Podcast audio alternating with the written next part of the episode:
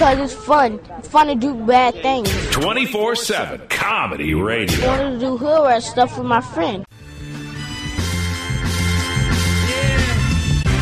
you can't tell us what the fuck to do. You can stay inside your little well-prepared box. We step out of that shit like a homeless man trying to change his life.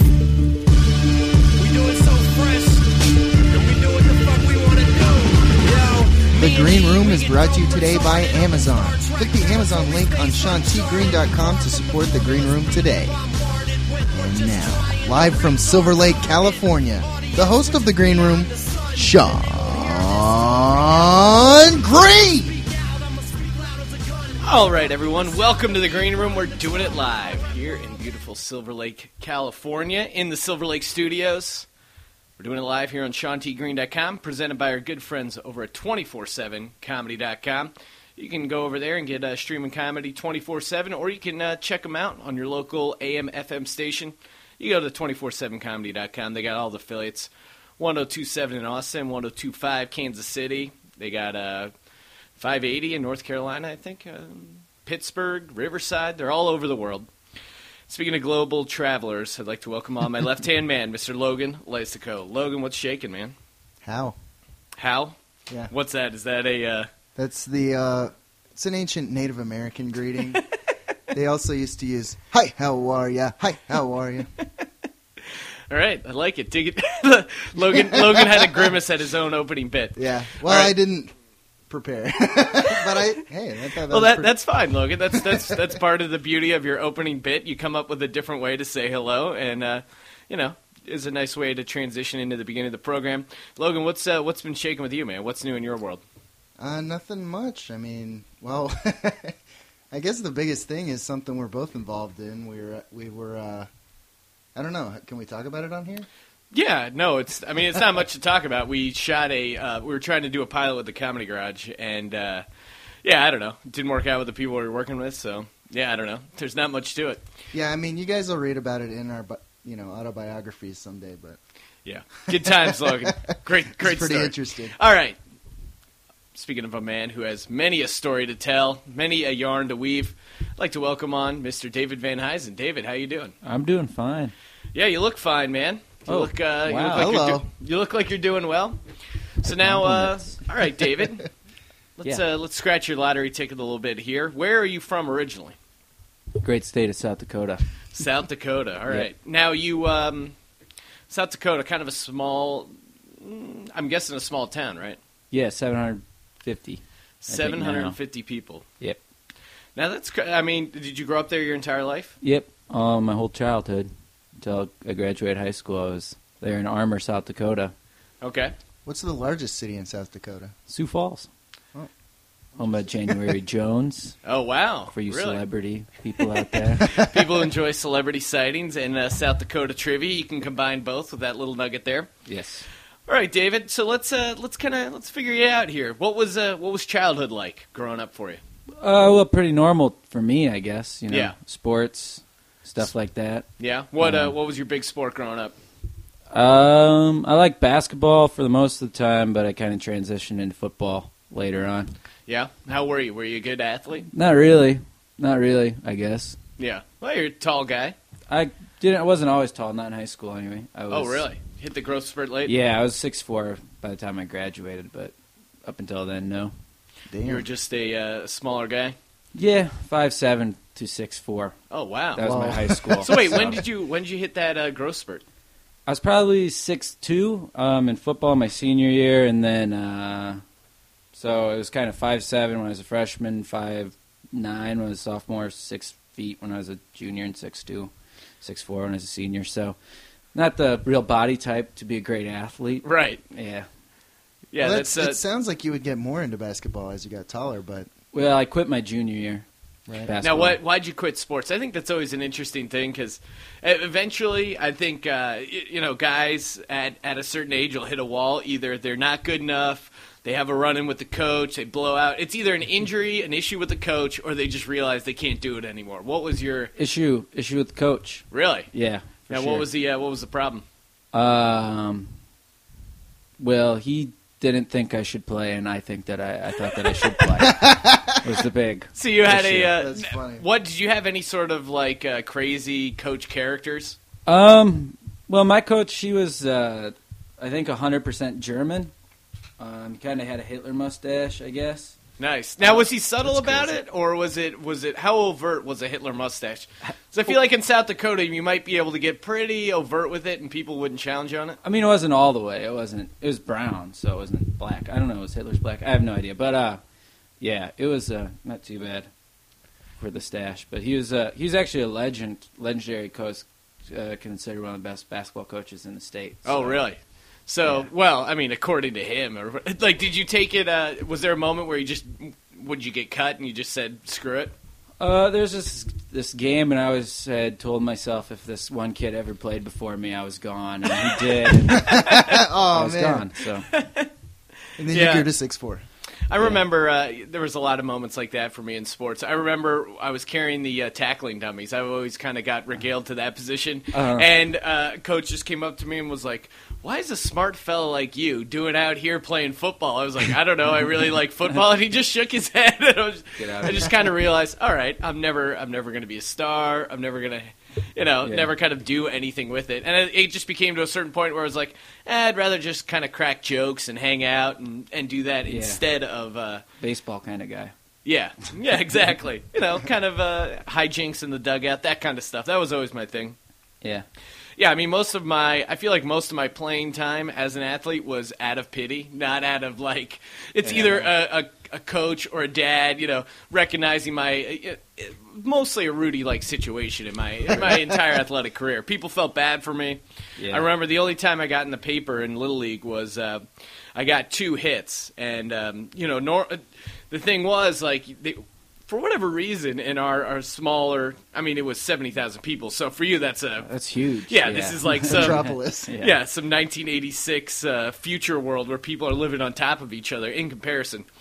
But we used to send the uh, little league baseball scores into the paper, right. and so they would just have the score and then like one stat line. And I remember I got my name in there once, and it was Sean Green, two hits. When in actuality, it wasn't two hits. One was like a fielder's choice, and then one was probably another fielder's choice. But they gave, they gave me infield singles for both.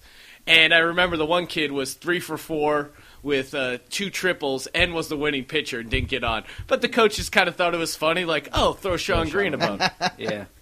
It's a good story. Yeah, I would just, whenever I got into basketball games, I would just chuck as many shots as I could. yeah, exactly. Pad the stat line. yeah.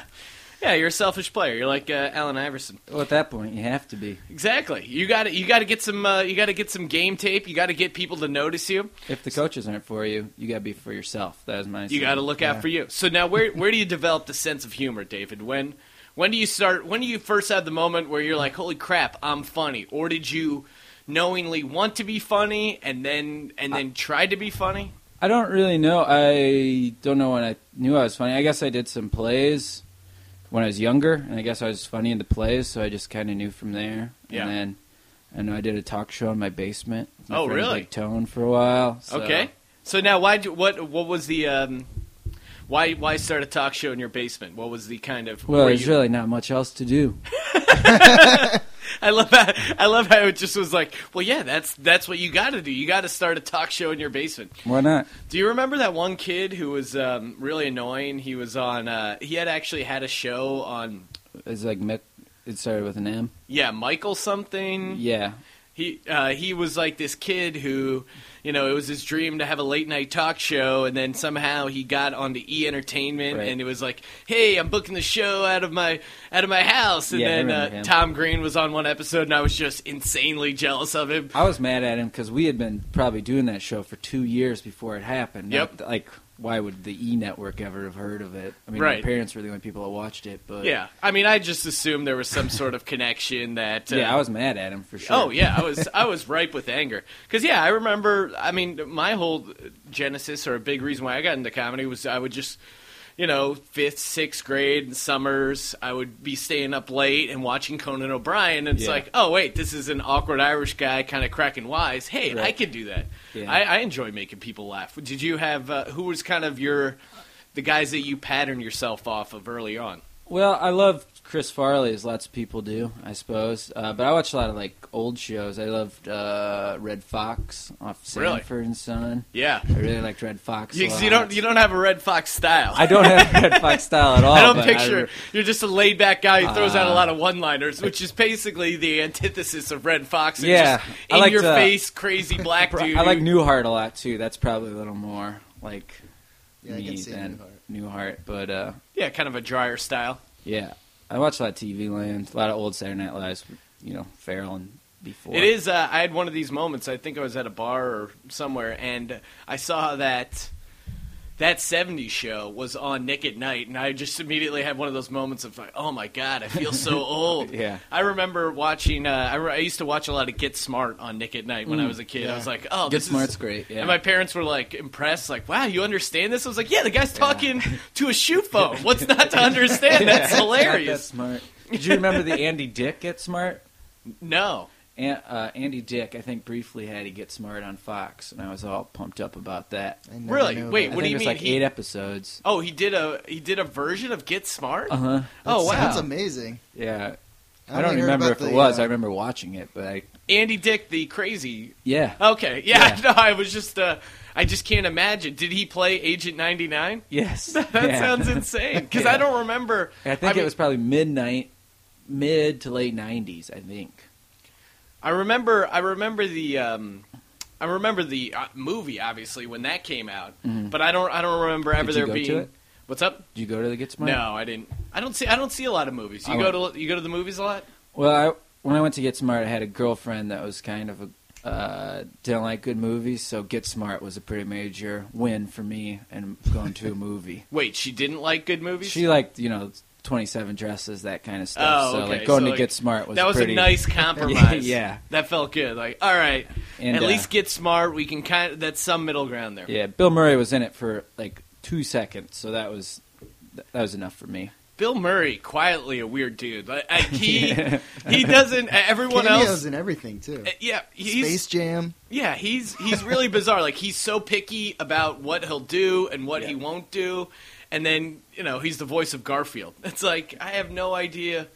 Yeah, and he also had a cameo in uh, what was that movie about zombies? Zombie getting on the mic Land. right.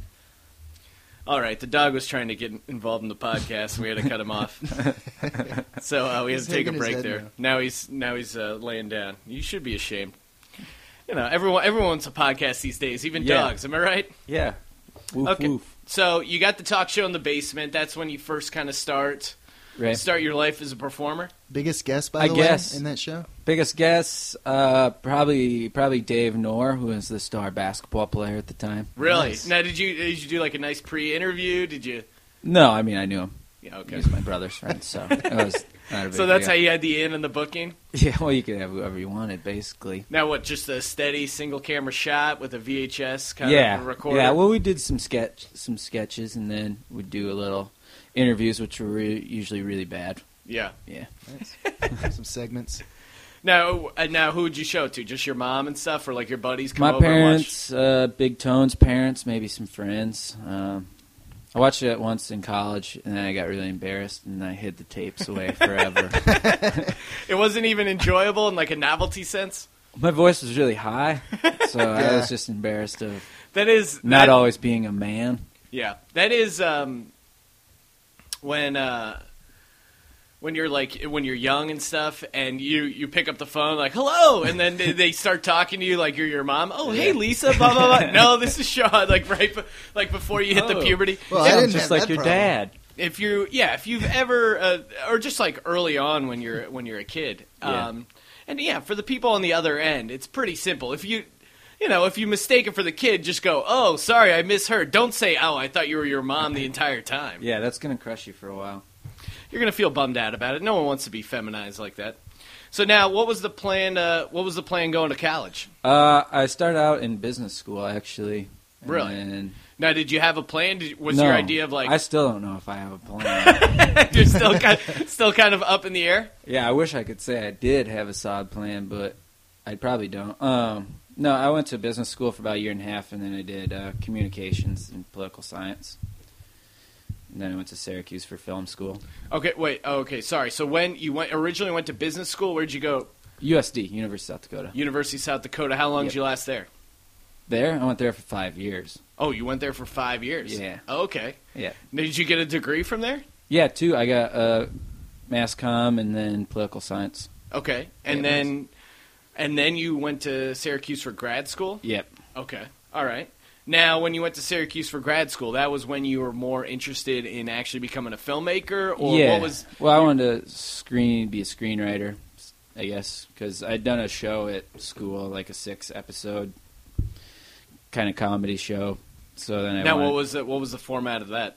uh, six ten minute episodes, Okay. kind of all leading into each other. I guess. Now, like a, how would you describe the like a sketch show? no, it was like a it was like a series. I would say Like a like a sitcom. Nah, uh, kind of like a sitcom, I guess, but it had a storyline that went throughout. Right, a serialized. Sitcom. Yeah, miniseries. yeah, kind of a mini series, like a Mildred Pierce. Okay. So then, then you went over to Syracuse. You got more serious about becoming a screenwriter. Yeah, I did mostly screenwriting stuff there. Okay. And then stuff. did you come to Los Angeles right out of uh, Syracuse? Then Yep. Yeah.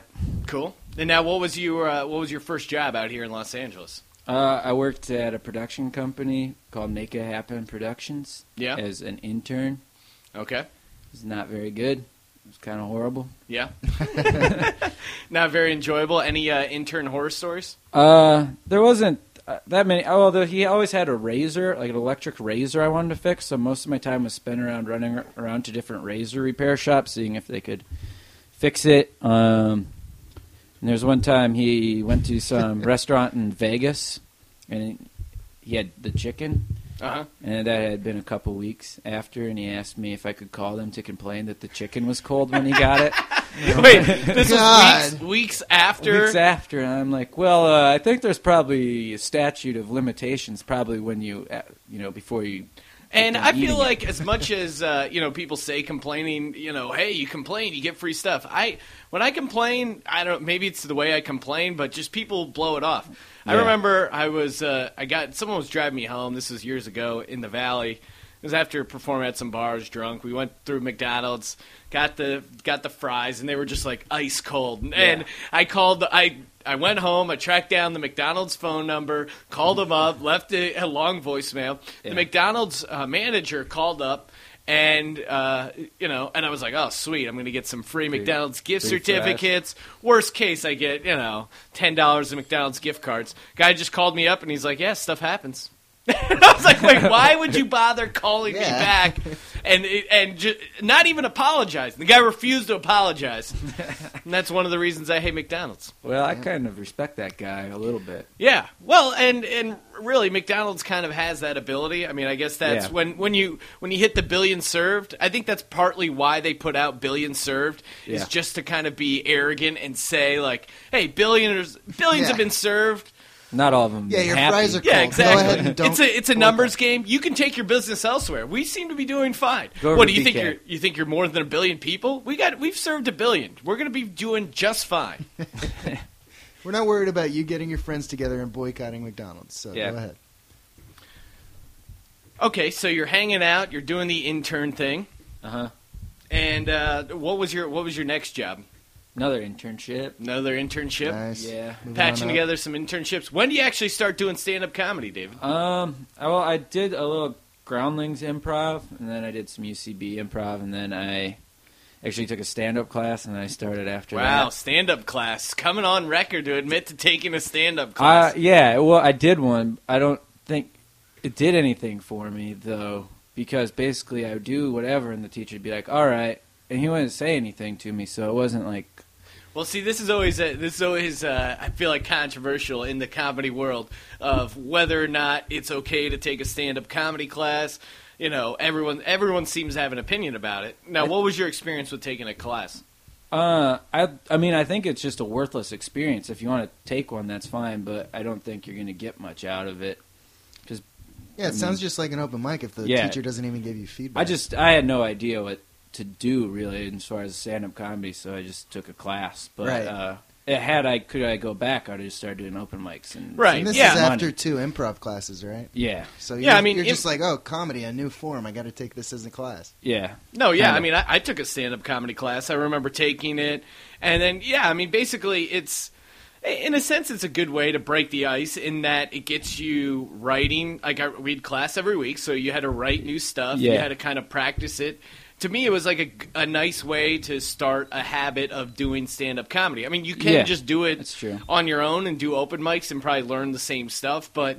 It's you know, a good, what- maybe a good start for some people. Yeah, whatever. If you're used to going to a class, it's a couple hundred bucks. It's nothing that Yeah. crazy. But yeah, I would I would rec- recommend not.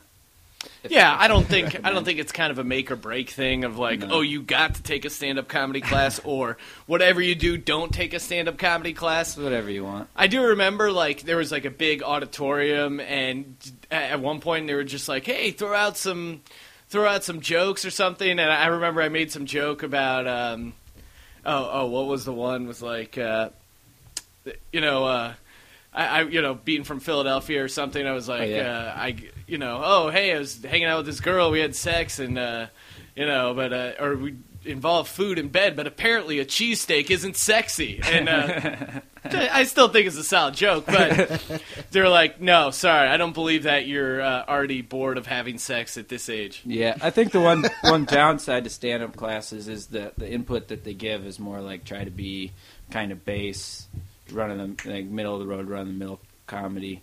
Yeah, yeah. Well, they want to they want to like- kind of uh, you know give you a formula of like, hey, this is uh, this is what I hate. This is yeah. what I love. Exactly, and they're kind of basing it off of you know their their experiences. But really, Yeah. it's tough to give anyone advice on stand up comedy because basically all you're doing is telling them what worked for you.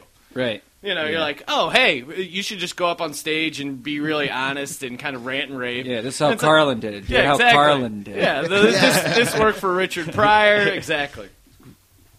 Yeah. All right. So now, what what do you think kind of got your overall interest in comedy? Were, what uh, what were your parents like?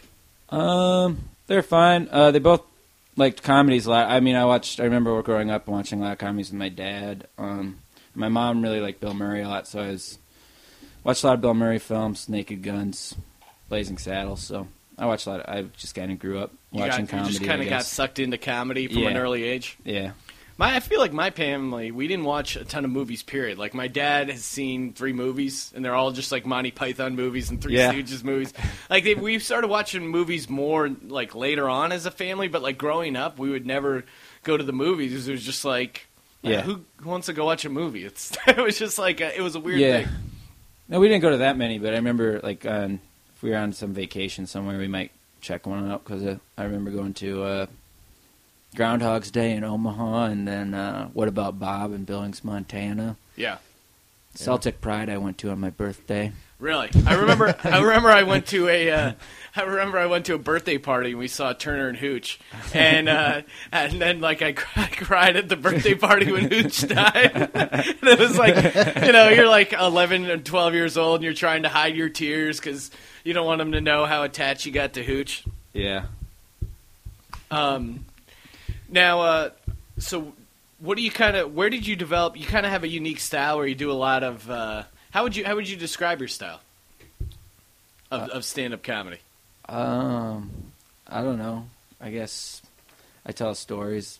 Probably kind of absurd. I'd yeah, say. absurdist. Yeah. Yeah, you kind of. It's almost like a character. Uh, you, I guess you would describe it as a character. I mean, your voice is the same, and it's you kind of going off on stuff, or yeah, like you said, Yeah. kind of absurdist stories.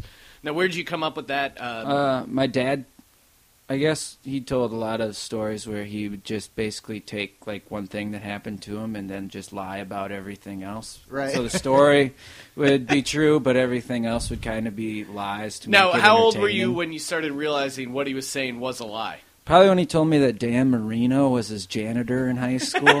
What? now, what's the truth part of that? Uh, he had a janitor in high school. Who may or may not have been Dan? Yeah, I remember my friend was over and he's telling him like, "Yeah, Dan Marino's my janitor, Michael Jordan was my chef." And, uh, uh, my friend went home and he told his parents that, and they're like, you know, he's lying. right?" They're probably like, "You're never going over the Venhuizen family ever again. Those people are maniacs. I have no idea what they're doing." yeah, maybe. Um, so, all right, you want to uh, let's hit some news up. Have you been following? Uh, now, uh, you are you familiar with the Kony thing? We were talking about this on the show a couple weeks ago. I've seen s- a few things about it. I really don't know that much. I know there was a video, and then everybody wanted to get Kony, right? Yep, Right. And then it came out that the video might not have been that truthful. Yep, And then there's a naked rampage. yep. Well, Yeah. that's uh, that's where we're at right now. And This then I'm not uh, really sure where it's gone. All right, from here's a there. little bit of. This is one of the guys who directed the Kony video. He's getting into a little bit of trouble. This is the news reporting on it, and then also some also some of the police tape, uh, or the police audio tape from uh, the incident, which just happened.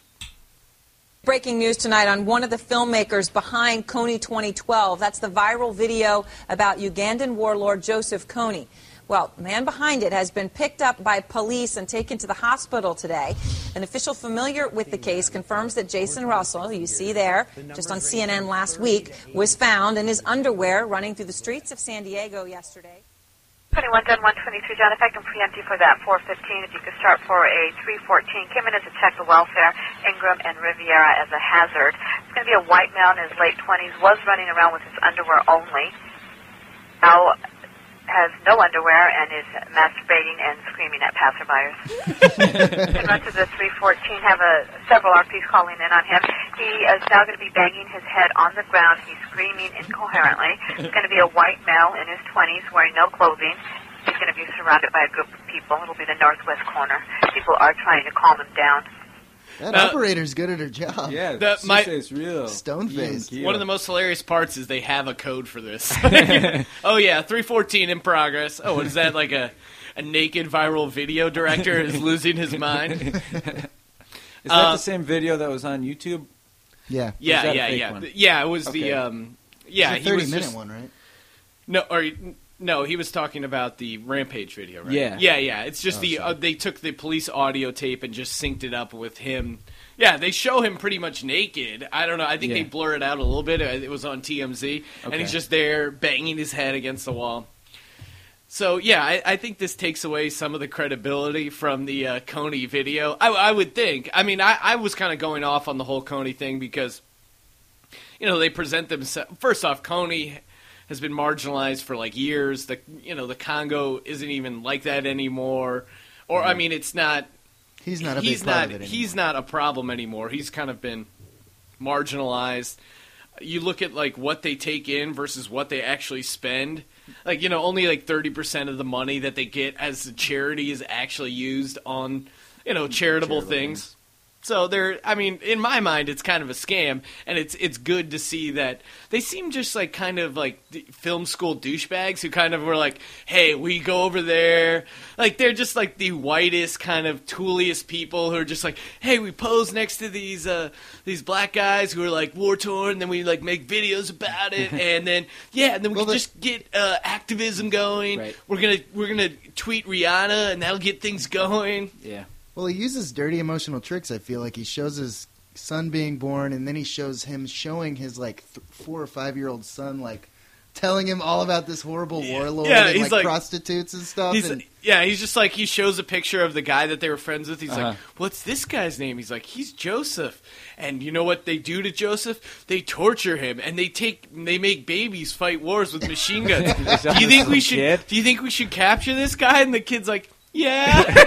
What's like, gonna what say? reaction is the audience supposed to have to that? Because I was just like, No, let him do his thing. no, I mean it's just the it's the most bad dad is all. hilarious emotional pandering Uh-huh. uh, of just like. Did, have you seen the whole thing? I haven't. I haven't it, seen it's just of it, really like it's just the sappiest like tug at the heartstrings Yeah. of hey we're gonna show all these horrific things and i don't know maybe i've just kind of become just so turned off emotionally i can just see stuff i'm like eh, next fast forward like Yeah. this does not bother me at all i mean i felt bad for these people but Right. i kind of also realized what's going on and i think also just from being in kind of the film world for so long or just you know Yeah. not I'm not a working film actor, but the Someday. yeah, exactly. You've seen The- the editing process. You've done a few voiceovers. You know, Right. you can recognize when a guy's just over, you know, laying it on so thick. or Yeah. not even so much from a production sense. There's definitely that there, but just like you know these LA douchebags. You know a guy who's like just got some really pretty hair, went to USC, he's from Orange County. really Yeah. self-righteous. Yeah, a lot of white guilt, a lot of just trying to lay it on people. Like we did so much wrong stuff, and we're we're trying to help people, man. Right. All we got to do is get this to go viral. And then meanwhile, the only thing Probably going by- viral is this guy's like brain chemistry. and uh, yeah, I mean, what this is like not surprising at all. And when I was like posting about it, complaining, people are like, "Well, you know, um, I didn't know about this war criminal before, and now I know." Y- Yeah, okay. What does that change? Did you think like Africa was a totally awesome place before, and this blew your mind? are you actually going to go over there and fight these Ugandan uh, rebels or the anti-Ugandan rebels? Meanwhile, the people that took over after Kony or the people trying to kill Kony are not great people themselves and have been, you know. Uh, accused of like the same war Same crimes things. that Kony has. Not that Kony's a great guy. As it turns out, Africa's pretty fucked up regardless. Yeah, when you Yeah. don't have like a great economy and just this kind of a lot of crazy uncivilized parts, shit's going to get fucked up. I don't know what they want me to do about it. I don't think One man army. Change yeah, exactly. That's the problem. I'm not aware that you that Africa's screwed up enough. That's why bad things are happening in Africa. No, they, bad things are happening in Africa because the people in charge of Africa, or the, there is no one really in charge, and Uh-huh. people are just you know sorting out, going through these crazy power struggles. That's Right. the problem, and it's just the same way of like I didn't change my um, Twitter color to a different thing when people in Iran were, you know, Uh huh. coming up with a revolution. Not because I didn't, know that was a thing. yeah, it was like a, a big thing of like, hey, change your Twitter avatar to green so that you s- show that you support the Iranian. pe- I mean, I don't know these Iranian people that are fighting for democracy. Sure, that sounds good, but a, I realize I'm not an influencer on Iran Yeah. policymakers. I'm not. You know, when they see my profile, Ahmadinejad isn't going to see your profile green and be like, "Holy shit!" Snoop Dogg Americans are- retweeted Sean Green. Let's start Yes, treating exactly. women right. Yeah. Well, here's the thing. My profile already is green. All right. I know how to brand myself. Secondly, Smart. That's smart. Yeah, I- Ahmadinejad isn't going to look at it and be like, "Oh, the tide's turned. Sean Green's on board. Time to cede power." Like I have some. It's almost like an ego thing of thinking that.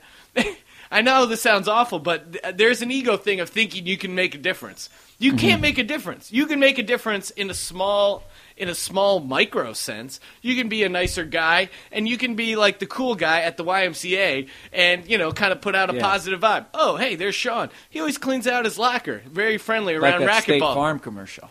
Yes, exactly. I feel like it's a similar thing that happened after 9/11 when everyone was flying uh, American flags like on their cars and stuff. Like some people were joining the military, some people were really helping out, giving blood, but most people were just, you know, Worrying about gas prices. well, Logan, that, that's just good old patriotism. I mean, that's That know, should be every day. Exactly. This this flag in my room flies high every day. All right. Yeah. It's never at half mast. Maybe if someone really cool got assassinated, I have to put it at half mast for a little bit. I think maybe when Barack Obama's bracket gets screwed up, I'll put it at half mast for a little bit. How's it? How's his bracket doing? It was his uh, college basketball bracket was doing pretty well for a while, but I think this recent upset of Michigan State, you know, the president, he's political. He goes Yeah. mostly chalk. There's in a couple upsets, right. so it's been a fairly chalk year, except for the Probably had Ohio going far. Yes, I think he had If Ohio. smart. Well, actually, I don't know. Yeah, he should have just picked Ohio and Ohio Florida teams, all the way. basically all the swing states, and just just have them going on a run. I was thinking like that's got to be difficult for the president trying to push. Yeah, because he fills out a woman's bracket as well to be politically correct, but there's no way he has. Well, he has- doesn't have to. He doesn't even have to do it. Right, no, but he knows. He knows, like sports fans, we think he's cool, and uh, Yeah. So. But then once he fills out the men's bracket, then obviously he's got to fill out the women's bracket, Right. and that's got to be tough. Filling out a women's bracket, he has no idea. It's, I'm sure it got busted pretty early. He's going to win Connecticut and he's going to lose Tennessee almost exactly, no matter what happens. and those Tennessee and Connecticut are the two powerhouses. well, Baylor's good this year, but he's also probably going to lose Texas. I would gonna- yeah. Texas. He's he's not he's no luck with uh, Texas. Speaking of uh, getting a little political here, we have um, it seems like it seems like Mitt Romney is kind of the uh, the GOP favorite. Now, I don't know if you heard this, but this was Mitt Romney's aide recently, who uh, you know now the rest of the Republican candidates who are kind of hanging on by a thread, hanging on by a thread, are really seizing, um, kind of trying to take advantage of this opportunity. At this, uh, his aide said this on TV. This has got to be, and there's some music in the background because the only audio I could find was already in a political attack ad. Is So. this the Eminem? No, this Oh, is, he, oh. but he has a lot of gaffes. Okay. I guess Mitt Romney's kind of becoming known for that. Which who know? I mean, not that I'm like a huge Mitt Romney fan, but God knows what these presidents said like before social media. Before they were probably saying crazy crap all the time, and Yeah. and like we can't write what Teddy Roosevelt just said. Like, Yeah. probably most of the stuff that was really well written. Who knows? Abe Lincoln could have just gone up and just been like, "Yo, shit's totally fucked up," and, and then the, some journalist was just like, "You know, four score and Link- seven years ago just got a better ring to it." Lincoln was said to have a pretty high voice. Oh, really? Yeah, so that would. So yeah, now in this in this uh, digital modern age, it could just been like, "Oh, Abe Lincoln talks like a chick, can't vote for him." And who knows what Grover Cleveland was doing back then? Yeah, I know. All right, so here's a little. Here's Mitt Romney's aide uh, on TV giving an interview. Now former aide. Is there a concern that the pressure from Santorum and Gingrich might force the governor to tack so far to the right it would hurt him with moderate voters? Well, I think you hit a reset button uh, for the fall campaign. Everything changes. It's almost like an etch a sketch. You can kind of shake it up and we start all over again. Oh my god. Oh wow! Does not sound like a guy who's set on his issues. And then smash cut to Newt Gingrich holding up an etch a sketch, um, Santorum holding up an etch a sketch. Etch a sketch has just got to be loving all Yeah. this free publicity. Like- That's probably like the th- three etch a sketches they've sold this year. Yeah, probably lots of them flying off the shelves. Exactly. People are getting hot over these etch a sketches. I mean, you have to realize the idea that. Well, I I mean, etch a sketch is a tough sell. Even at my age, when I was growing up as a kid, it was like etch a sketch was like borderline kind of bullshit. You're just like, mm, all right. Well, they're hard. yeah, Is the thing about them. They're too hard. yeah, a little difficult. And now I think with the digital, uh, who's gonna who's gonna look at an etch a sketch when you have a cell phone? Yeah, you the could get an etch a sketch on your cell phone. I bet. You, I'm sure there's an etch a sketch app on the cell phone, and if, if there isn't, we should invent one. I, uh, oh man, speaking of Texas, uh, South by Southwest was recently at 1027 in Austin. Check those guys out, 24/7 comedy affiliate. They were uh, covering South by Southwest. Now, this was one of the uh, one of the stories coming out of uh, Austin, kind of controversial they were uh, offering. Uh, well, here I, th- I think they kind of covered it in the story, but uh, let's see if you see why uh, people are up in arms. Hotspot. You can tell Mark's a popular person.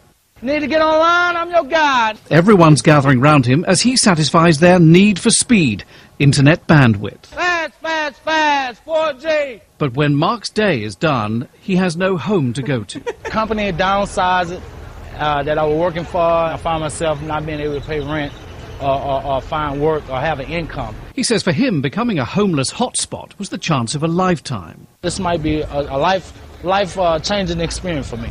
Visitors to the South by Southwest music and film festivals follow directions on Mark's shirt to get online. In return, they tip him. $2 is recommended for 15 minutes of airtime. Whatever you donate, it goes to me. Cheney said. And people, That's the way it should be. all right, and people are super upset. Like you're using uh, these homeless people as satellite transmission towers, which is essentially what they were doing. But does this not sound like a good job if you're a homeless dude? He sounded pretty jacked about it. Yes, and everyone, and they immediately pulled the whole campaign. They took it down because people were up in arms. Here's the thing: it, it- it's a it's a pretty simple premise. These are the same people that are like, "Oh, hey, uh, gay marriage isn't harming anyone. If just two people want to get together and be involved in something, why should the government or anyone else say they can't do that?" And I, I think the same thing applies to homeless guys working in unique job situations. If he feels like this is a good job, and yeah, then why not let him do this job? Were they paying It's- him anything for yeah, it? Yeah, yeah. I guess whatever. I- They, I think for them it was a publicity stunt, uh, gone horribly wrong. But Right. basically, whatever they were, you would sign on, and it would give a screen like tip the guy two bucks, and whatever whatever you gave him, you could even tip him more, and that would just go directly to him. I don't even think they were taking a cut of the money they were getting for Uh-huh. him being a mobile hotspot.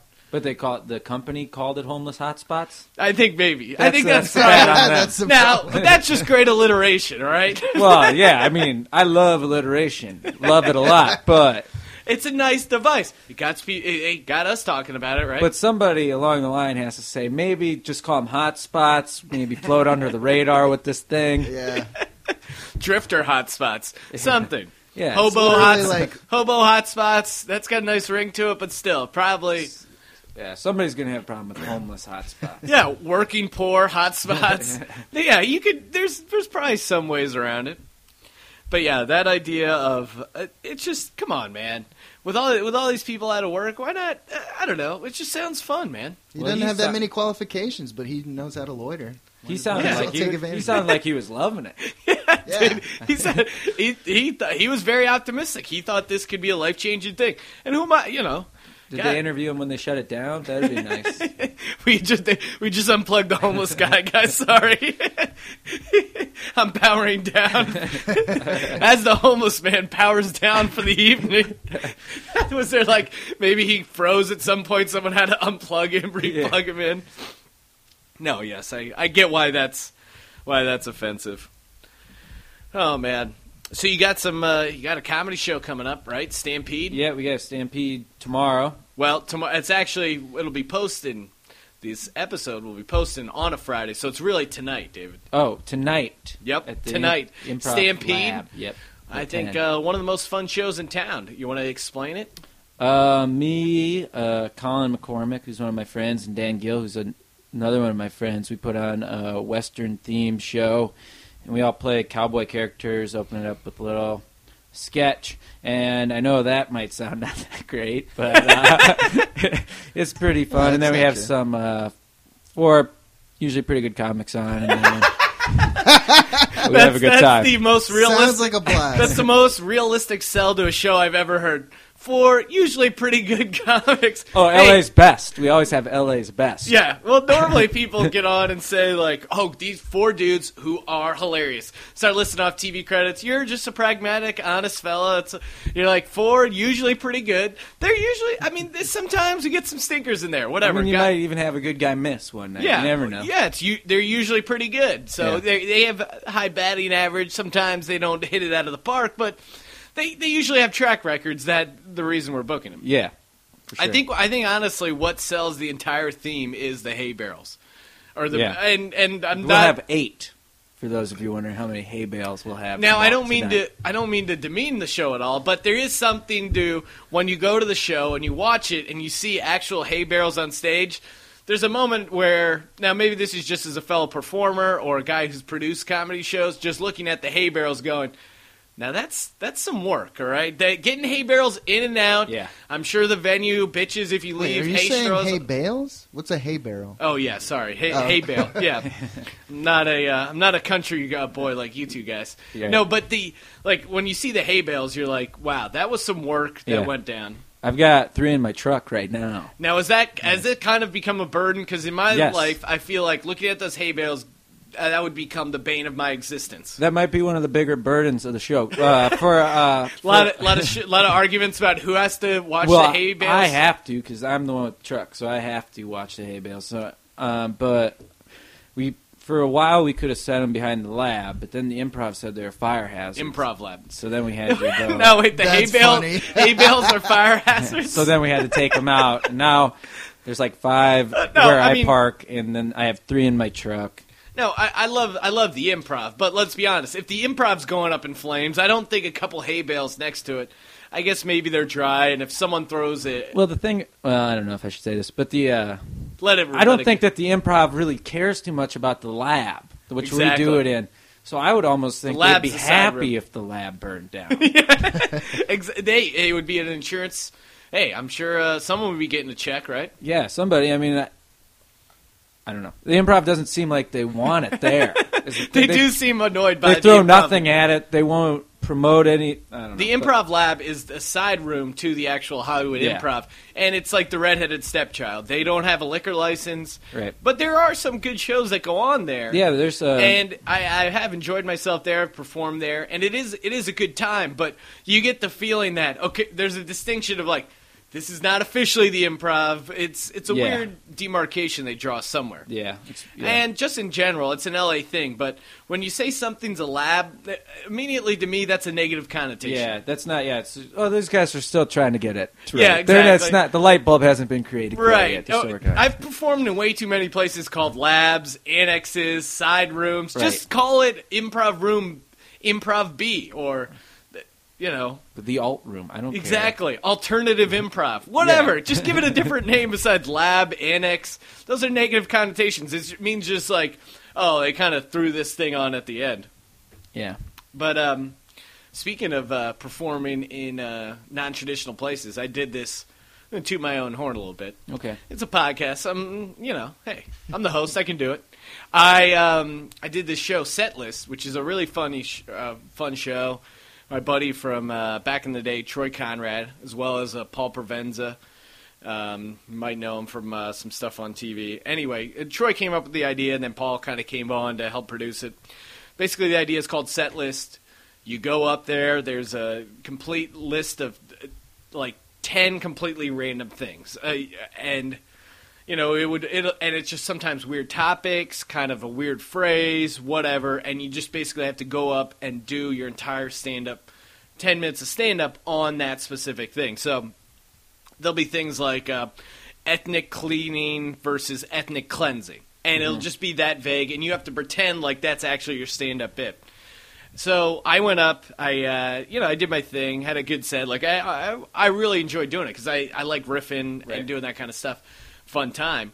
And then I go sit in the crowd. I'm like you know kind of jacked up, feeling good, just riding my own wave. And out of nowhere, Roseanne comes up and she was like, "Oh my god, that was really funny." I was like. Hell yeah, it was, and then uh, and I was just like, it was, and it was weird because I went in to give Roseanne a handshake because Uh-huh. usually when someone comes up and goes, "Hey, nice to meet you. You're really funny," you go in for the handshake. Right. Uh, she blew it off. She had gloves on, and then it turns out that she, um, you know, she talked on her thing that she's, or in her bit that she's kind of like freaked out by germs, whatever. So I didn't take it personally. Seemed like a totally nice gal. Then hit her up on Twitter. I was like, "Hey, nice meeting you." Blah blah blah. And then she Uh-huh. wrote back like. Oh my God! You were so funny and so deep, and I was like, Whoa. "Wow, deep! I'd never gotten that before." a So love connection. Exactly. Pretty pretty stoked about Pretty me and sweet. Roseanne. Maybe Yeah. there's Cool. maybe there's some sparks flying, but uh, yeah, you know. Hey, that'd be great. That'd be great. story. Roseanne, Oh. if you're out there, come on the show. I've done much worse for my career than uh, you know hook up with Roseanne. I feel like that's a win-win. Yeah. seems like You it. can't lose. Seems like it. You seem- could be on Big Brother. What are they on now? Fourteen. Exactly. yeah, could be could be much worse. Hey, Hey, it looked it worked for Tom Arnold. she, right? yeah, she looks good for her age, and he, uh, you know, sixty years old. Pl- Hey, the, Wisdom. the Can't story's great. It's gonna be a lot of fun. Um, make maybe make one movie together. exactly. Have a nice run. Eventually, she'll try and freak out, maybe stab me over some weird, some weird argument, and I'll probably have it coming. Yeah. But uh, yeah, she seems to be. She's got this whole thing going where she's she lives in Hawaii. She's got a uh, macadamia nut farm. Now she's running for president. And uh, she's very like all about kind of conspiracy theories and pro ninety nine percenters, kind of like overthrowing Wall Street. Very very active on Twitter, like just getting into it, like retweeting anonymous hacker group Uh-huh. posts, and uh, she's a trip, man. But uh, seemed like a cool Sounds chick, fun. and uh, yeah, man. You know, sometimes uh, you know sometimes you have a little celeb sighting. yeah, that's fun. Sounds fun. Yeah, good time. Have you ever had uh, any kind of uh, celebrity sightings? Well, I'm a, I work at a, at a movie studio as a tour guide right now, so Okay, that's what like kind of breathing to me. that was that, that was I love how hilariously uh, arrogant that was. I appreciate that. Yeah. No, Which any kind studio? of any kind of uh, any kind of run-ins with the celebs. I haven't had any negative run-ins. Um, well, back to Andy Dick. He had on one of my friends one time, and then he got kicked out of a bar. But that's that's He- what did he do to one of your friends? Uh, I don't really know. I was just kind of doing playing darts or something, and then he's like, "Yeah, Andy Dick just hit on me, and now he's getting kicked out." And I was like, "Ah, too bad for you." yeah, exactly. was it a, was it a guy? Yeah, it was a guy. Yeah, I guy I've heard that's his thing is to try to turn straight guys. Like so- um, this one guy was telling me a story that Andy Dick pulled up and was like, "Hey, you guys want to hang out and smoke weed in my car?" And this guy is like a totally like naive dude. So Yeah. him and his friend got into the car, were hanging out and smoking weed, and then I guess Andy Dick took him back to his place and and you know. Allegedly, according to this guy, tried to hook up with him or whatever, and Mm-hmm. I don't know. I- feel like if it, if any random dude came up to me and said like, "Hey, you want to come back and get high at my place?" That's probably a guy who's trying to hook up with me. I've never gotten that. Uh, gay guys aren't aren't into my style or whatever, whatever I'm putting out. But um, I mean, clean up a little bit. They might. I'm just I can't help it, David. I'm a, I'm a masculine guy. Put on Maybe a nice shirt every once in a while. Not I am a- Jumbo's clown room shirt you're wearing I am, now. I am wearing my Jumbo's Clown Room T-shirt, which now this is a story in and of itself of how I got this T-shirt. You think, wow, that's kind of pervy. A guy buys a strip club T-shirt. First off, it's not a strip club; it's a burlesque club. They Right. don't get completely naked. Secondly, I went there uh, for this girl that I was seeing her birthday party. So I went there and I was like, eh, whatever. This is kind of lame. So I go. I uh, I didn't have cash because I I'm you know perpetually broke. But I you know gave the guy my ID and credit card.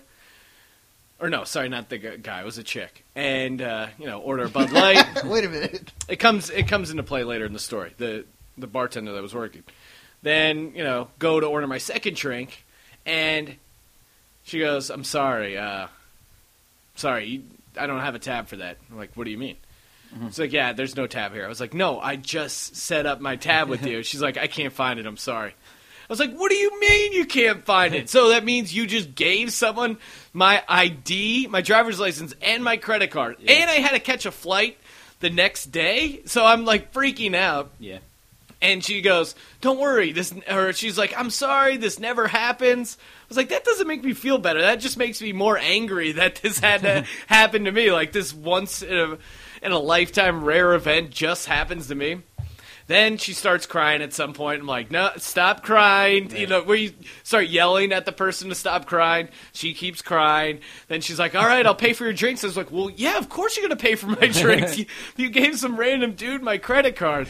And then she gave me a free t shirt. And I was like, all right. Yeah. Start to feel a little bit better about it. And then luckily, the guy just randomly, out of the kindness in his heart, turned in my debit card and my ID to a bank and uh, to Bank of America, which I have my bank at. Uh huh. So was able to That's good. was able to get a driver's license and credit card back, but uh, Free drinks T-shirt. yeah, I guess it I guess it worked out in the end. But it was Yeah. just that scariness and just her overall attitude of, oh hey, you know this doesn't happen. Why are you getting upset?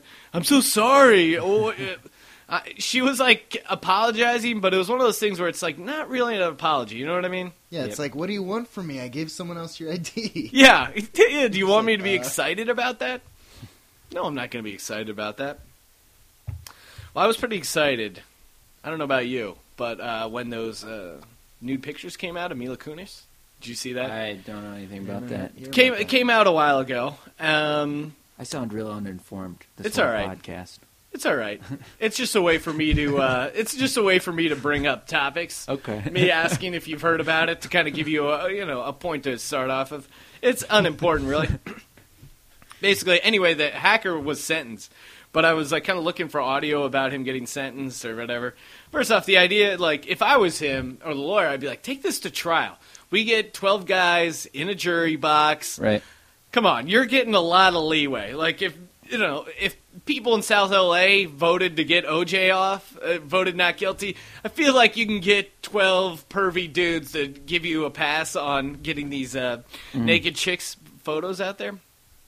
But anyway, this was like earlier on in the case, and uh, they're talking about this guy being sentenced, and I just I thought it was pretty hilarious how specific the sentencing was, or basically what they actually, basically what he was his sentence was before he was taken to trial.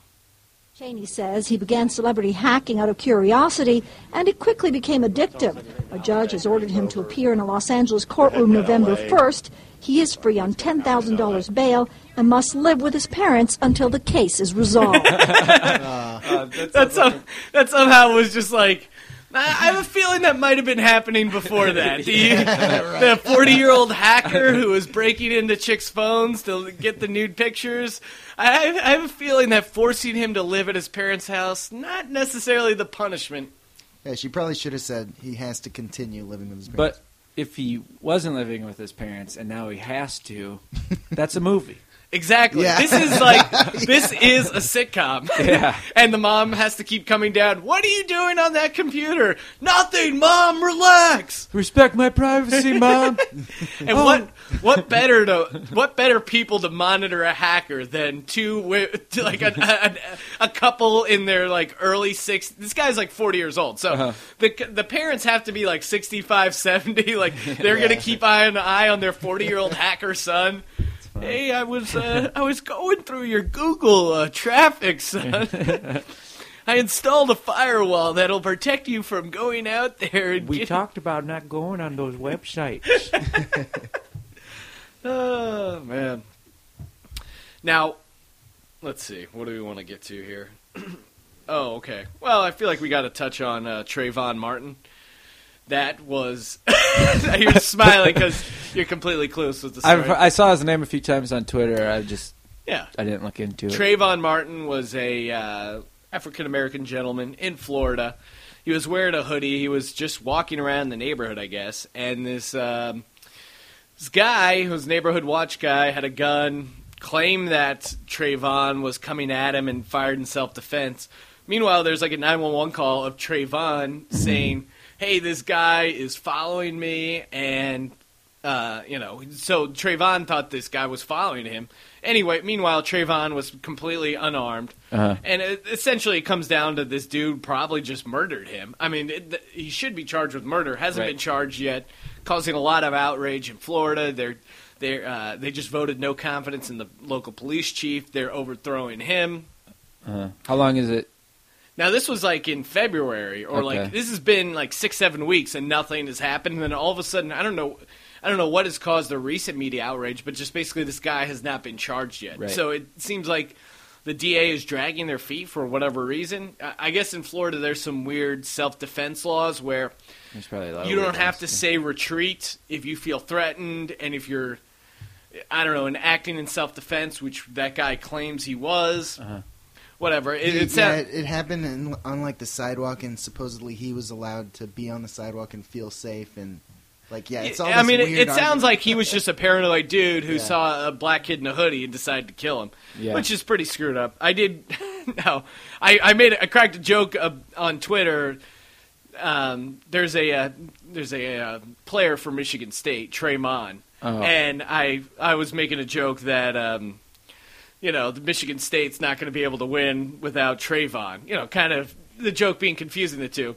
No one, no one got the reference. Had to explain the joke to a few people. Yeah. And that's the worst when you have to explain the joke, and then and it involves someone who just died. And right, and like, it's oh, it's kind of in poor taste, but it's just a simple name joke, so you could probably go. It probably goes under the radar, but Uh-huh. then when you have to explain it, like, wait, so you're trying to make fun of the kid? No, no, no. Just I was just doing a little name joke because their name's similar, Yeah. and then. Of course, Michigan State loses. I had them in my bracket, so maybe karmically I was getting punished. Yeah, but it's all about you. yeah, exactly. I'm the real victim in the Yeah. Trayvon shooting. Yeah. What happened? Yes. see, now I'm glad you see that, Dave. Yeah. That because Trayvon was shot, I had to crack wise about it comparing to Michigan State. My bracket, my bracket's busted, along with the uh, hopes and dreams of uh, Trayvon's parents. Real tragedy. Yep. Um, but you know things. You know things have gone terribly wrong when uh, Samuel Jackson decides to step up to the plate. Blame the boy lying at your feet, his body oozing life through the hole in his stomach where the bullet tore him apart.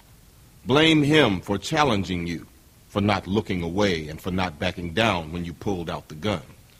Blame your mother for bringing you into this world when she was but a kid herself and for dragging you up, not bringing you up. Blame society for not giving you hope. Blame your father for not being there, the man who looked after himself instead of looking after you. Blame the gun in your hand for making you a target, for making you more likely to be picked on. Blame the dead boy, blame your mother, blame society, blame your father, blame the gun, blame anyone but yourself for not being strong enough to put down the gun, to break the cycle. Powerful.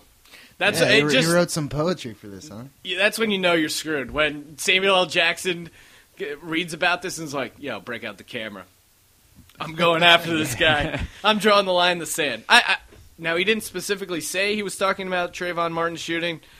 Could be some crazy reference to Michigan State's loss. I don't know. I don't want. Yeah, I don't that's want to. it. I don't want to come off insensitive. Maybe he's directly addressing my bracket.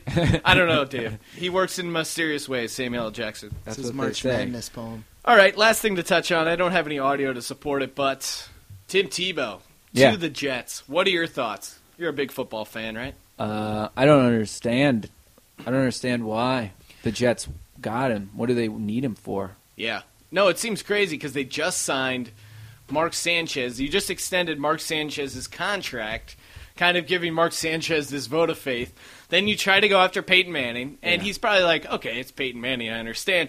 But when you trade for Tim Tebow, it seems crazy because the whole thing is.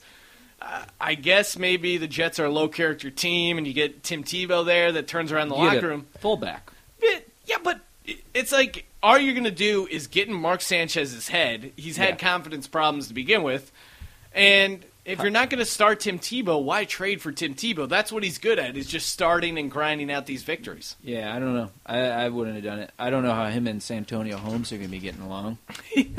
they don't seem like, uh, yeah, Santonio Holmes uh, doesn't seem like Or he- Rex Ryan and He Tim seems to live a different lifestyle Yeah. than. Um, yeah, I mean, you got basically you have a guy who's a self-proclaimed virgin and being coached by a self-proclaimed foot fetish guy. Like that seems seems like there's going to be some Yeah. awkward times in there somewhere. Yeah, I, don't- I, but I don't think their ticket sales are anything. I don't know. I think Jacksonville would have been a good place You for know, him if to you go. use your feet, you're still a virgin.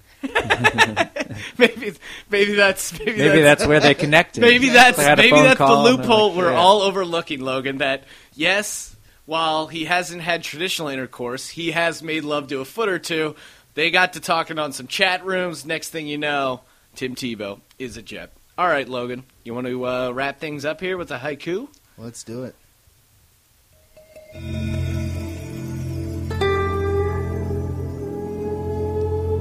Roseanne Barr, starstruck. Hey Barrel, insurance scam. Homeless hotspot gig. Beautiful, Logan. Beautiful. Nice. All right, you want to uh, throw out some plugs, David? Where can uh, where can people get more David Venhuizen? Well, Stampede tonight. Um, Exactly. Nice. Power Violence. I'll be on Power Violence on Sunday to Sunday. Uh, and uh, yeah, Sweet. You want to, what? What's your uh, Twitter handle? uh, at David underscore Venhuizen. There you go. All right. Thank you, everyone, for listening to the Green Room. And uh, yeah, of course, we're going to be doing the Comedy Garage end of uh, March here, March 31st at Rafa's Lounge, 1836 West Sunset, 10 o'clock. David is uh, one of the guys on there. And uh, yeah, thank you guys for listening to the Green Room. We do it live here every week on SeanTGreen.com.